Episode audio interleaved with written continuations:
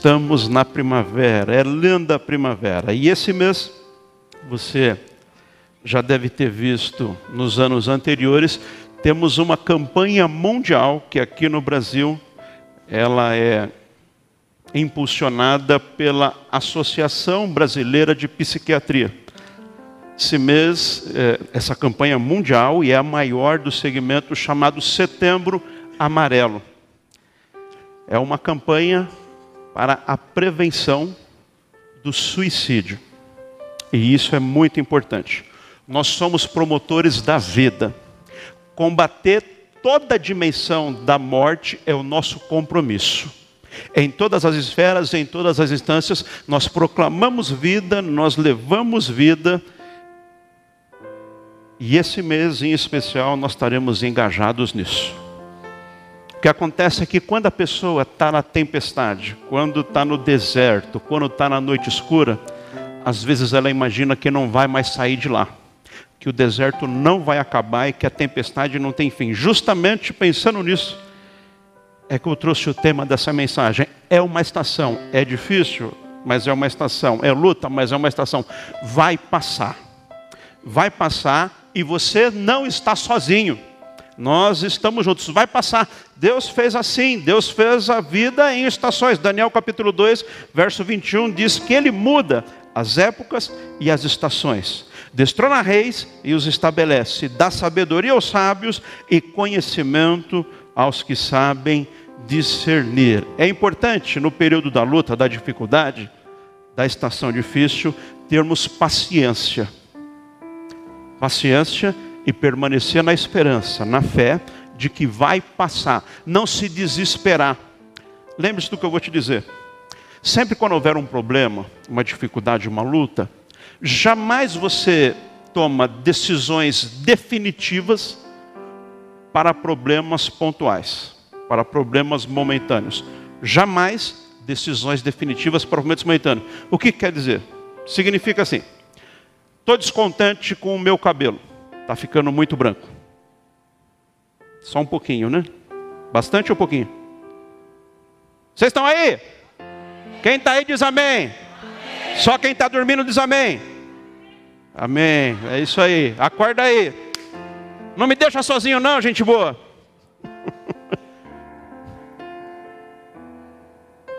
Não tome decisões definitivas para problemas pontuais. Qual que é? O cabelo está ficando branco, aí eu raspo careca, não tem mais cabelo. A unha está encravada, eu arranco o dedo fora, não vai ter mais unha encravada.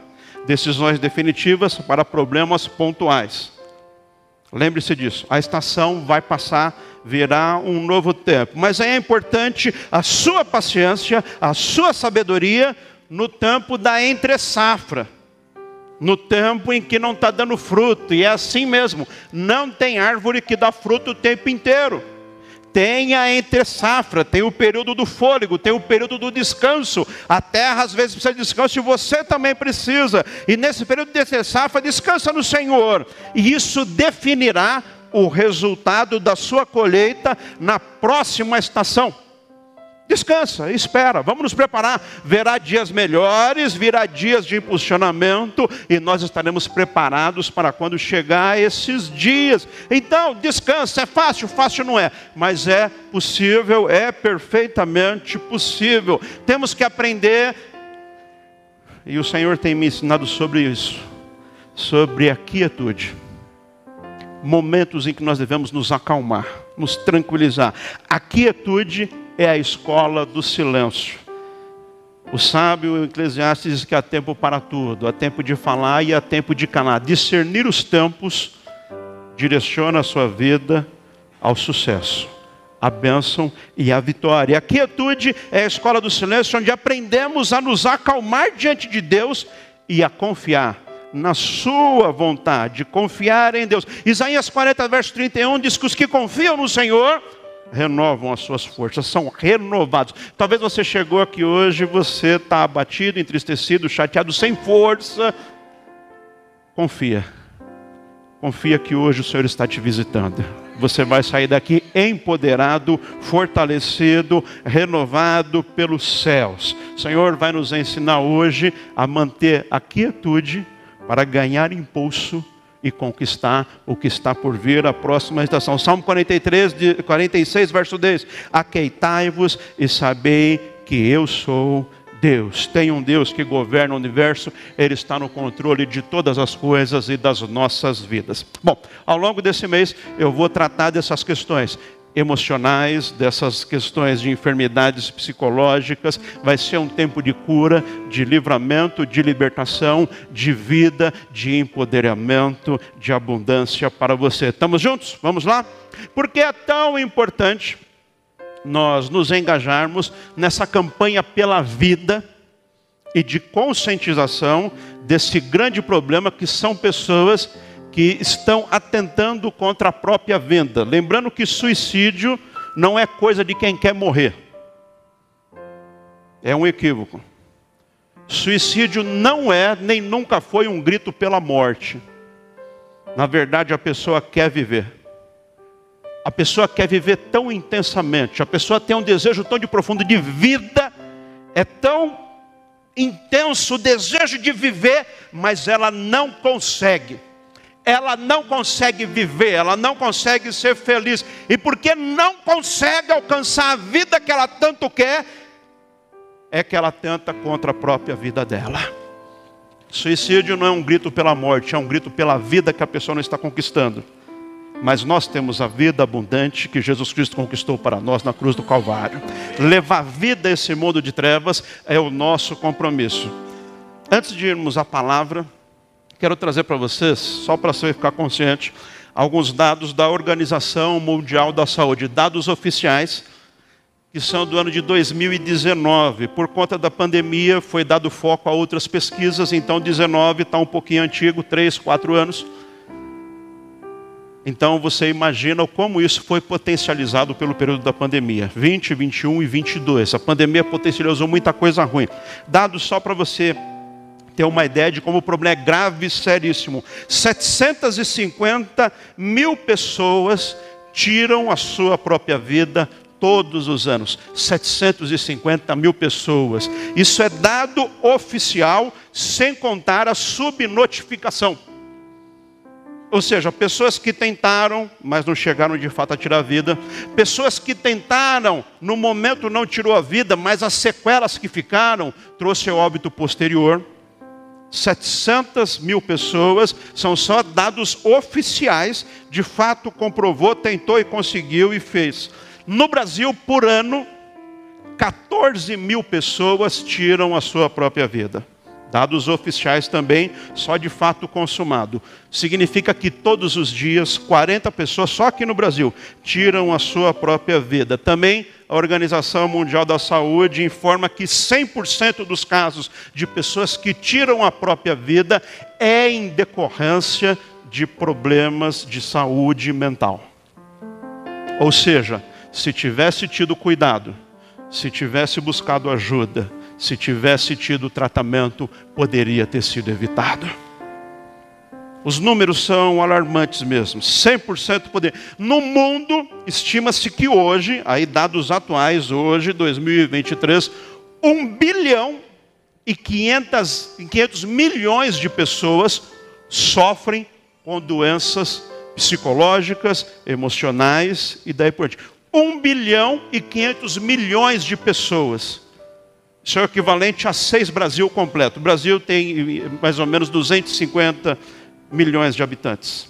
1 bilhão e 500 mil estão sofrendo. Ou seja, a lista dos possíveis que pode avançar para esse pensamento de que a vida não vale a pena é de 1 bilhão e 500 milhões de pessoas, sendo que 25% desse 1 bilhão e 500 milhões são adolescentes. 58% dos suicídios ocorrem entre pessoas de até 50 anos. E pessoas com algum tipo de doença psicológica, emocional, vivem em média 20 anos a menos do que os demais que não sofrem de nenhuma doença psicológica, emocional. Veja a situação é para nossa intervenção. Nós somos promotores da vida, da vida que Jesus Cristo conquistou para nós, nós devemos combater isso.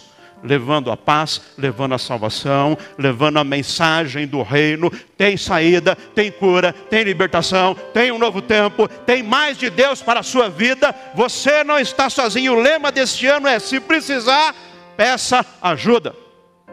Você não está sozinho, peça ajuda. Nós estamos aqui, em especial a família da fé, a igreja, nós estamos para te ajudar.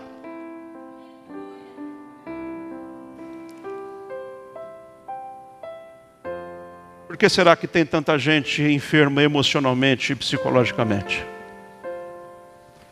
Se a vida hoje, em diversos aspectos de necessidades básicas, é melhor do que foram para os nossos avós, para os nossos bisavós, para os nossos. É melhor. Nossos bisavós passaram por períodos de guerra mundial. Nós vivemos num país onde não tem guerra, graças a Deus. Nós moramos melhor, nossas casas são melhores do que nas casas dos nossos avós. Nossos meios de transporte são melhor. A saúde pública, com as suas dificuldades, mas é bênção de Deus o nosso país tem um sistema único de saúde. Isso é bênção, não se equivoquem. Tem que melhorar, tem muito para melhorar. Mas se na pandemia não existisse o SUS, o caos teria sido muito pior muito pior. A gente come melhor. Pouquíssimas pessoas aqui, talvez na infância, passaram fome.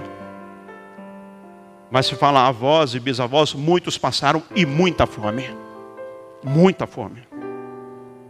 Se melhorou aspectos básicos da nossa vida. Por que, que tem aumentado? Aí vai um outro dado para você. Muito embora no mundo tem diminuído o número de suicídios, no Brasil tem aumentado e está acelerando o número de suicídios. No Brasil aumenta, na verdade em toda a América, mas o Brasil está na frente.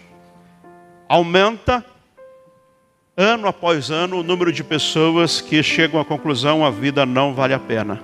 O que está acontecendo? Alguma coisa está de errado. Nós temos que ser voz profética para essa geração e profetizar vida, vida abundante e que esta não é a vontade de Deus, este não é o plano de Deus. A igreja é voz profética nesta nação.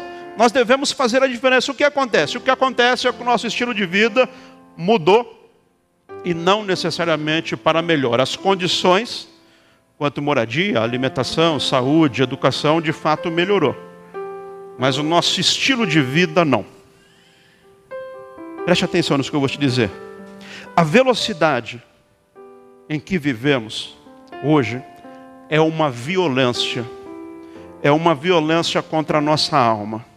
As distrações internas e externas minimizam a capacidade de vermos a atividade de Deus ao nosso redor e dentro de nós.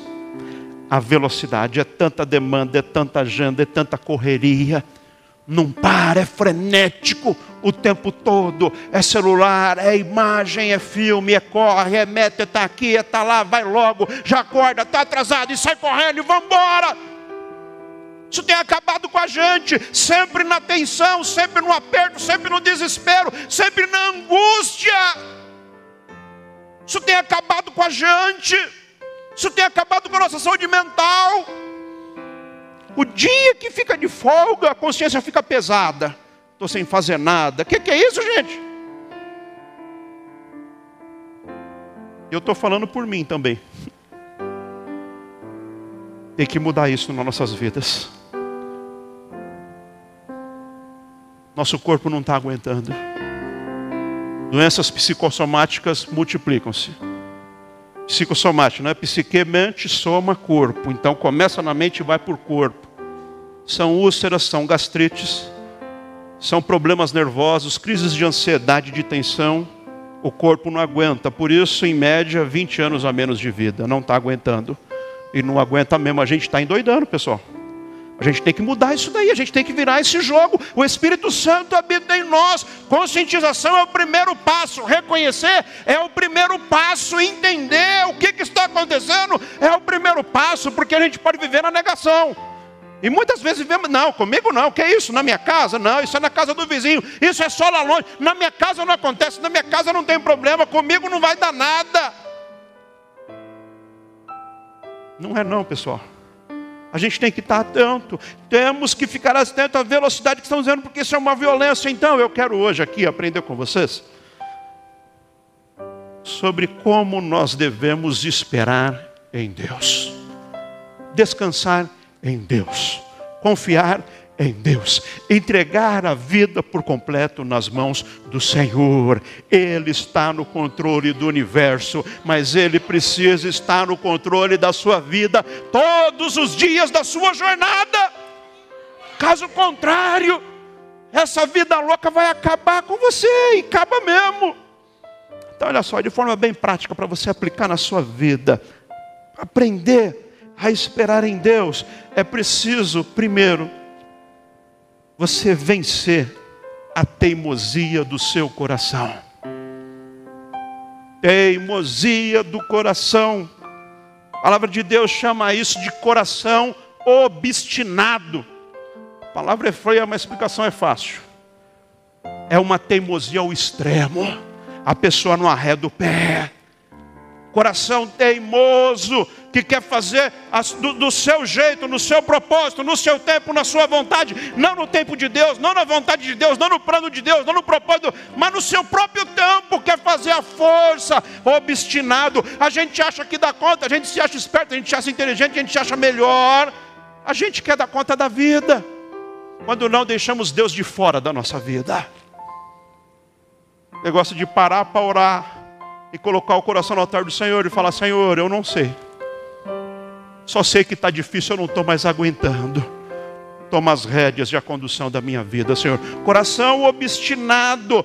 Isaías, fala a nação, palavra de Deus, capítulo 30, verso 1. Ai dos filhos obstinados, declara o Senhor, que executam planos que não são os meus, não são os planos de Deus, não é o que Deus tem para a sua vida. Fazem acordos sem a minha aprovação para juntar pecado sobre pecado. Deixa Deus de lado, a palavra de Deus é clara. Prestem atenção com as alianças que vocês têm feito, com quem vocês estão andando, com esses povos idólatras, com esses povos que adoram a falsos deuses. Não faça aliança com eles, não se dê em casamento com eles. Olha, se separem, consagrem-se, vida de santidade, busca no Senhor. A provisão vem de Deus, mas o que, que o povo faz? O povo faz com chavos, com amonitas com filisteus, com povos vizinhos, faz conchavos para garantir na sua própria força a vida plena e abundante. Ora, essa palavra é extremamente atual. Nós fazemos a mesma coisa, nós queremos garantir com o nosso braço forte, com a nossa inteligência, com a nossa capacidade. A gente quer dar conta da vida e quando quer ver, a gente já perdeu. Não tenha o coração obstinado. Entregue no altar do Senhor. De fato eu não consigo, de fato eu não posso. Só a tua misericórdia, o teu amor na minha vida. Faça a tua obra, Senhor, em mim. Reconheça hoje, em nome de Jesus, que seu coração hoje seja entregue por completo no altar do Senhor, totalmente, caia por terra em nome de Jesus. Toda autossuficiência, todo sentimento de independência nos entregamos perante Ti, Senhor. Reconhecemos que só os Seus planos são perfeitos, que só Tu tens as palavras de vida eterna, que só o Senhor pode trazer cura, que neste mundo mal e de trevas, só a Tua misericórdia sobre nossas vidas, só o Teu Santo Espírito pode nos dar a direção. Segundo, aprender a esperar em Deus é desistir de fugir do lugar onde Deus te plantou, do lugar onde Deus te colocou, do lugar que Deus preparou para você, do lugar que Deus tem para você, do plano de Deus para a sua vida. Sabe, meus irmãos, nós vivemos um tempo em que as pessoas não criam raízes. Algo que o sociólogo Simone Bauman chama de sociedade líquida ou liquidez social não se tem mais firmeza, não se tem mais consistência.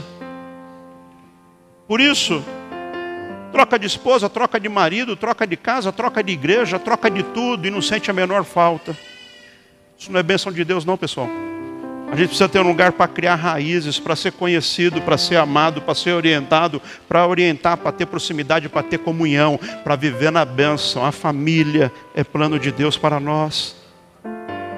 O lugar onde Deus te plantou é fundamental e é neste lugar que você vai crescer, que você vai avançar. Desista de fugir do lugar que Deus tem para você. Romanos 12, 12. Alegrem-se na esperança, sejam pacientes na tribulação e perseverem na oração. Esperança, paciência e perseverança. Quando? No dia difícil. Tem dia de luta mesmo, tem dia de dificuldade, mas saiba, o Senhor está contigo. Ainda que seja no deserto, Ele não te abandona. Ainda que o dia seja de luta, permanece firme, o Senhor está com você. A única coisa que você precisa saber é Deus na minha vida, é propósito dEle, é plano dEle. Saiba que você não é uma casualidade, você não é um acidente, você é fruto do amor de Deus. Você não nasceu na família errada, você não nasceu no bairro errado, você não está na igreja errada. Deus não se convocou com você, Ele tem plano e tem propósito para a sua vida, e tudo, tudo, tudo tem cooperado para o seu bem, coopera para o bem daqueles que amam ao Senhor. Você ama Jesus?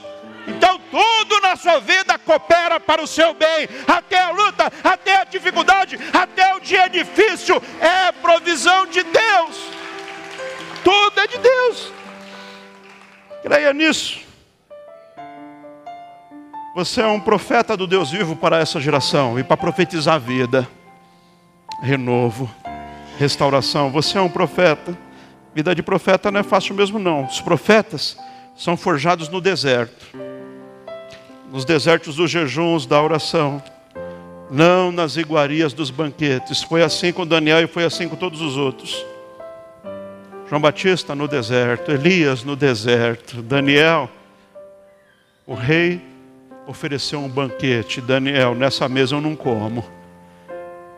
Eu sou um profeta do Deus vivo.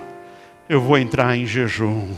Eu vou orar. E assim foi forjado nele um caráter aprovado por Deus, os atrasos divinos, o que para a gente parece atraso divino, e as disciplinas do deserto estão te preparando para cumprir o seu destino. Talvez você está vivendo um deserto, aguenta firme, vai acabar, o Senhor é contigo. Terceiro, aprender a esperar em Deus. Aprender a esperar em Deus é poupar energia para as batalhas que Deus te colocar. Às vezes a gente entra em briga à toa. Curioso como temos o hábito de potencializar situações, entrar em discussões, em desavenças, em situações de descontentamento. Já percebeu como a gente gasta munição? Tinha um provérbio antigo que dizia: está acendendo vela para defunto ruim. Não merece nem a vela. Poupe suas forças para quando de fato for algo que Deus colocou, para você guerrear, batalhar e sair vitorioso. Poupe energia. Perca seu tempo com discussão que leva nada a lugar nenhum. Não perca seu tempo com vãs filosofias de pessoa que não tem mais o que fazer. Não perca o seu tempo com pessoas que ficam às vezes te criticando via internet ou postando coisa para afinetar os outros. Tem isso, não tem? E você está perdendo o seu tempo com isso. Respondendo, se magoando, se chateando. Para com isso. Poupe as suas forças e as suas energias para canalizar em batalhas que de fato valem a pena. Para ser promotor da vida, da bênção, da restauração, da salvação, da eternidade para aqueles que ainda não conhecem. Poupa sua energia, só entra na batalha se você ter certeza, tem propósito de Deus nessa batalha, é por isso que eu estou aqui. Eu vou salvar essa família, eu vou salvar esse casamento, eu vou, vai acontecer um milagre de Deus. Aí vale a pena, eu vou jejuar, eu vou orar, eu vou fazer um voto com o Senhor e Deus vai agir. Eu creio nisso. Sabe por que você tem que fazer isso? Inclusive pela palavra aqui que Jeremias capítulo 17, verso 8 tem para você para a sua vida e guarde isso no seu coração. Você é uma árvore plantada junto às águas e que estende as suas raízes para o ribeiro. Você, essa árvore, não temerá quando chegar o calor, porque as suas folhas estão sempre verdes. Não ficará ansiosa no dia da seca, nem deixará de dar fruto. Você está plantado junto ao ribeiro de águas vivas. Você dá o seu fruto no tempo certo. É verdade, não é o ano inteiro. Tem a entre safra, tem período que não está dando fruto. E aí, se desespera? Não. Aguenta firme, vai passar. Porque na estação certa, e Deus sabe, você vai produzir muito fruto, fruto saboroso, fruto que alimenta, fruto para aqueles que chegarem até você. Aguenta firme, o Senhor é contigo. Quarto, aprender a esperar em Deus é, se necessário for, fazer uma parada estratégica e fazer isso voluntariamente. Tem hora que a gente tem que dar uma parada. Tem hora que você precisa parar para ver se o seu caminho é de fato o caminho que Deus tem para a sua vida. Tem hora que você tem que dar uma parada para orar, para buscar em Deus resposta. Senhor, é isso que o Senhor tem para a minha vida mesmo? Senhor, esse é o teu plano, é o teu propósito? Senhor, o que, que tu esperas de mim? Por que é importante, às vezes, fazer uma parada estratégica, inclusive para ganhar fôlego, para ganhar impulso? Isso é tão fundamental que Jesus fazia isso. Leia os evangelhos, você vai ver em diversos momentos. Jesus dá uma parada na sua jornada ministerial de três anos e vai orar. Jesus tinha esse hábito. Lucas capítulo 5, 16 tem um desses momentos. Diz, Jesus retirava-se para lugares solitários e orava. Quietude. Não é solidão, é solitude. Não é que ele não tinha ninguém, ele estava cheio de gente. Muitas vezes tinha multidão, mas ele falava: Fica aqui um pouquinho, que eu vou até ali e eu vou orar. Eu vou falar com Deus. Como quando no Evangelho de Marcos ele fala para os discípulos: vamos atravessar para o outro lado do lago, porque lá na região de Gadara tem demônios que estão assolando lá, duas pessoas que vivem no cemitério, e nós vamos até lá porque nós vamos libertar, nós vamos destruir as obras das trevas que estão lá. A batalha vai ser terrível. Então vocês vão na frente que eu vou orar aqui. Logo, logo eu vou. E os discípulos vão, no meio do mar tem uma tempestade, e a tempestade é uma tentativa diabólica do inferno de impedir que eles cheguem ao outro lado. Os discípulos vão à frente, Jesus fica para trás para um período de seis horas de oração. Depois Jesus vem e vem andando sobre as águas. Para que tanta oração?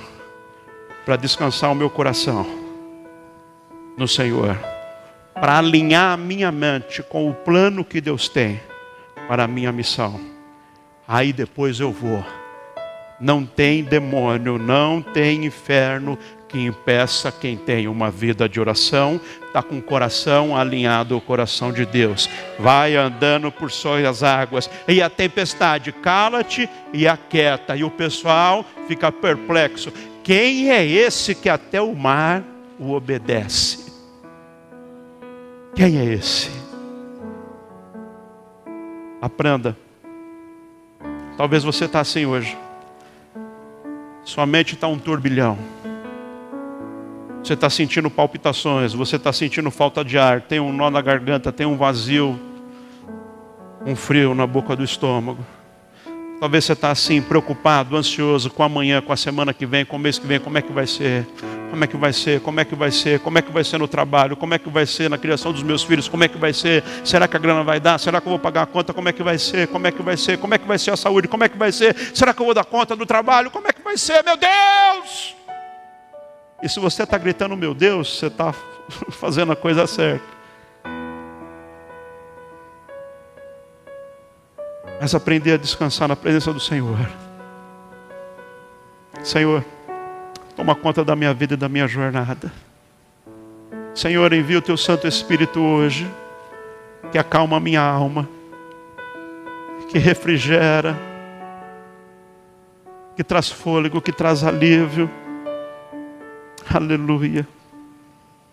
Quando você estiver assim, vai orar.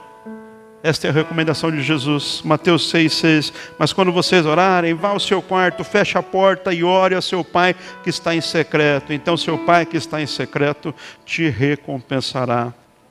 Lembre-se disso, a quietude nos leva ao encontro íntimo com Deus, onde somos transformados pela Sua presença. Como é que vai ouvir a voz de Deus se não para de falar? Como é que vai ouvir a voz de Deus se a mente não para de trabalhar? Como é que vai ouvir a voz de Deus se você não dá chance para Ele falar com você? Em nome de Jesus. Hoje, saia daqui com essa certeza. Tem estações na vida. Identifique qual a estação que você está vivendo hoje. Identifique. Se for tempo de verão, de primavera. Louvado seja o nome do Senhor, tu és fiel. Obrigado, Senhor, pelo momento de bênção. Obrigado pela família, obrigado pela saúde.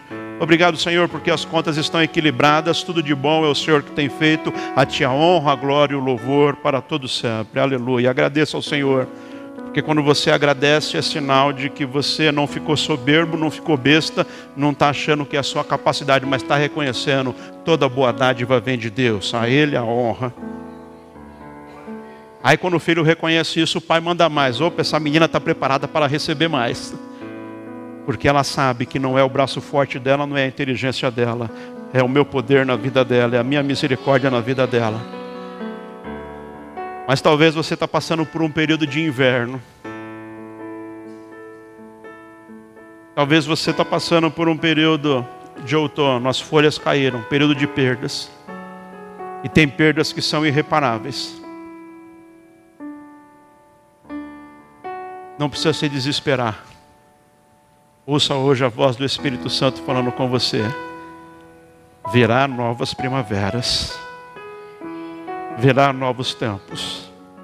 As folhas irão crescer novamente. Aquelas não, outras folhas. Aquelas caíram e foram, mas outras virão. Creia que o Senhor está falando com você esta noite. Creia que é tempo de recomeços. Creia que é tempo de novas estações creia que o melhor de Deus sempre está por vir.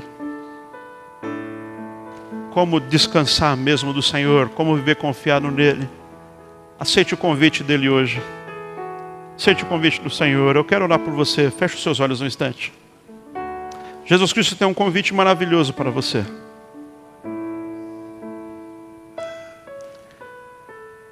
Evangelho de Mateus 11, 28, Jesus diz: Venham a mim todos os que estão cansados e sobrecarregados. Que convite lindo. Pedi para você fechar os olhos apenas para você olhar para dentro, só por isso, viu? Só para você se concentrar. Fique em paz, está tudo bem. Pode confiar, você está num ambiente seguro. Talvez você está assim nessa vida frenética Talvez você se identificou com algo do que foi falado aqui, talvez você está se sentindo assim. Você está à beira de uma crise de ansiedade, você está à beira de, um, de, de uma depressão, você está à beira.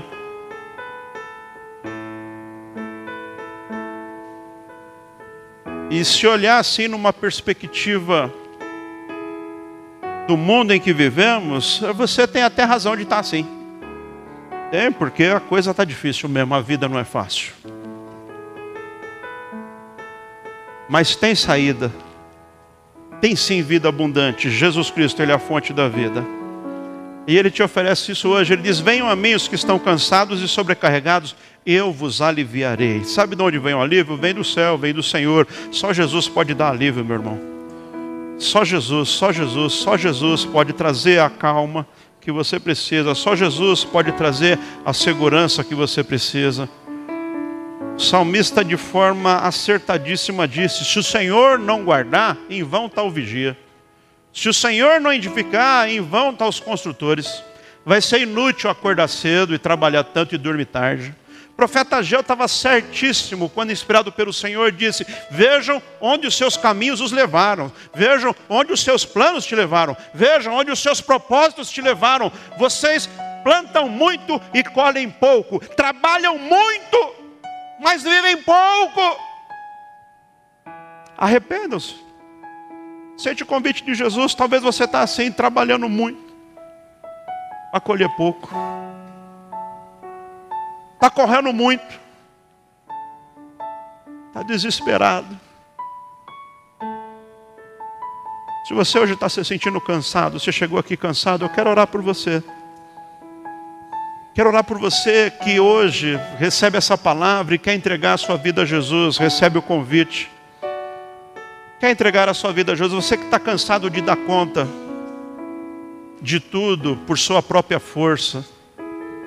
Entrega a sua vida a Jesus, confia nele, o demais, ele fará. É promessa dele, confia. Volte hoje à comunhão da igreja, volte hoje à comunhão de Jesus Cristo, entrega a sua vida a Jesus, nós já vamos partilhar da ceia e recebemos alimento do céu e seremos enviados para levar vida a esse mundo, empoderados, promotores da vida. Se você deseja hoje entregar a sua vida a Jesus, eu quero orar por você. Aonde você está aí, dá um sinalzinho com a sua mão assim, só para mim ver e orar por você. Você talvez ainda não teve oportunidade de fazer isso, aceite o convite. Você que quer hoje entregar a sua vida a Jesus, você que está afastado da igreja e quer voltar à comunhão da igreja, da família espiritual, eu quero orar por você. Dá um sinal com a sua mão, diga assim: Eu quero. Eu quero, amém. Vou orar por você. Deus abençoe. Pode baixar sua mão. Não tenha medo, não tenha receio. Essa é a melhor decisão da sua vida. Essa é a decisão mais sábia, mais inteligente. Amém. Vou orar por você, meu irmão. Deus abençoe. Deus abençoe, glória a Deus. Tem mais alguém? Dá um sinal com a sua mão aí. Não tenha medo, não, não tenha receio. O sinal que você está fazendo, na verdade, não é para mim, viu? É para o Senhor. Porque descanso para a sua alma, só o Senhor tem. Destino certo e abençoado, só Jesus Cristo tem para a sua vida. Sou apenas um porta-voz do convite. Eu sou o portador do convite, mas quem convida é Jesus. Porque o banquete é dele também. E só Ele garante a vida eterna. Então, levantar a mão é você aceitar o convite que eu estou entregando hoje para você. E receber o descanso de Jesus. Mas alguém hoje quer se reconciliar? Amém, meu irmão. Deus abençoe. Parabéns. Mas alguém quer se reconciliar hoje com o Senhor? Dá um sinal com a sua mão. Diga assim: Amém, minha irmã. Deus abençoe você. Mais alguém? Ergue a sua mão. Já vou orar por você. Se reconciliar com Jesus, com a igreja receber essa paz de Deus que excede o entendimento. Amém. Você que ergueu a sua mão, coloca lá no coração agora aí. E repita essas palavras comigo. Repita essas palavras. Diga assim: Senhor Jesus, eu reconheço que Tu és Senhor e Salvador da minha vida. Por isso hoje eu entrego a minha vida em Tuas mãos. Perdoe os meus pecados, escreva o meu nome aí no céu, a partir de hoje, viverei para a tua glória, em nome de Jesus. Amém. Aleluia. Vamos aplaudir o Senhor. Muitas pessoas hoje decidiram entregar a vida a Jesus. Glória a Deus. Tu és maravilhoso, Senhor. Aleluia. Aleluia. Parabéns. Seja bem-vinda, família. Bem-vinda, família. Deus abençoe. Bem-vindo, viu, a família. Deus abençoe vocês. Glória a Deus. Agora nós teremos um privilégio, um momento muito especial de partilhar da ceia do Senhor. Vocês que hoje entregaram a vida a Jesus também estão convidados, viu? Pode participar da mesa do Senhor sem receio. Participar da ceia é um mandamento. Sempre falo e vou repetir. Jesus mandou, a gente obedece. Simples assim. Jesus mandou, a gente obedece. E o que, que ele mandou? Comer beber todas as vezes em memória dele, em memória do sacrifício, em memória da sua morte e da ressurreição, fazer isso até que ele venha. Ele ainda não voltou para nos buscar. Está vendo? Já já ele chega, mas até lá nós vamos receber este alimento celestial. Todos que entregaram a vida a Jesus são convidados agora para pedir perdão dos seus pecados.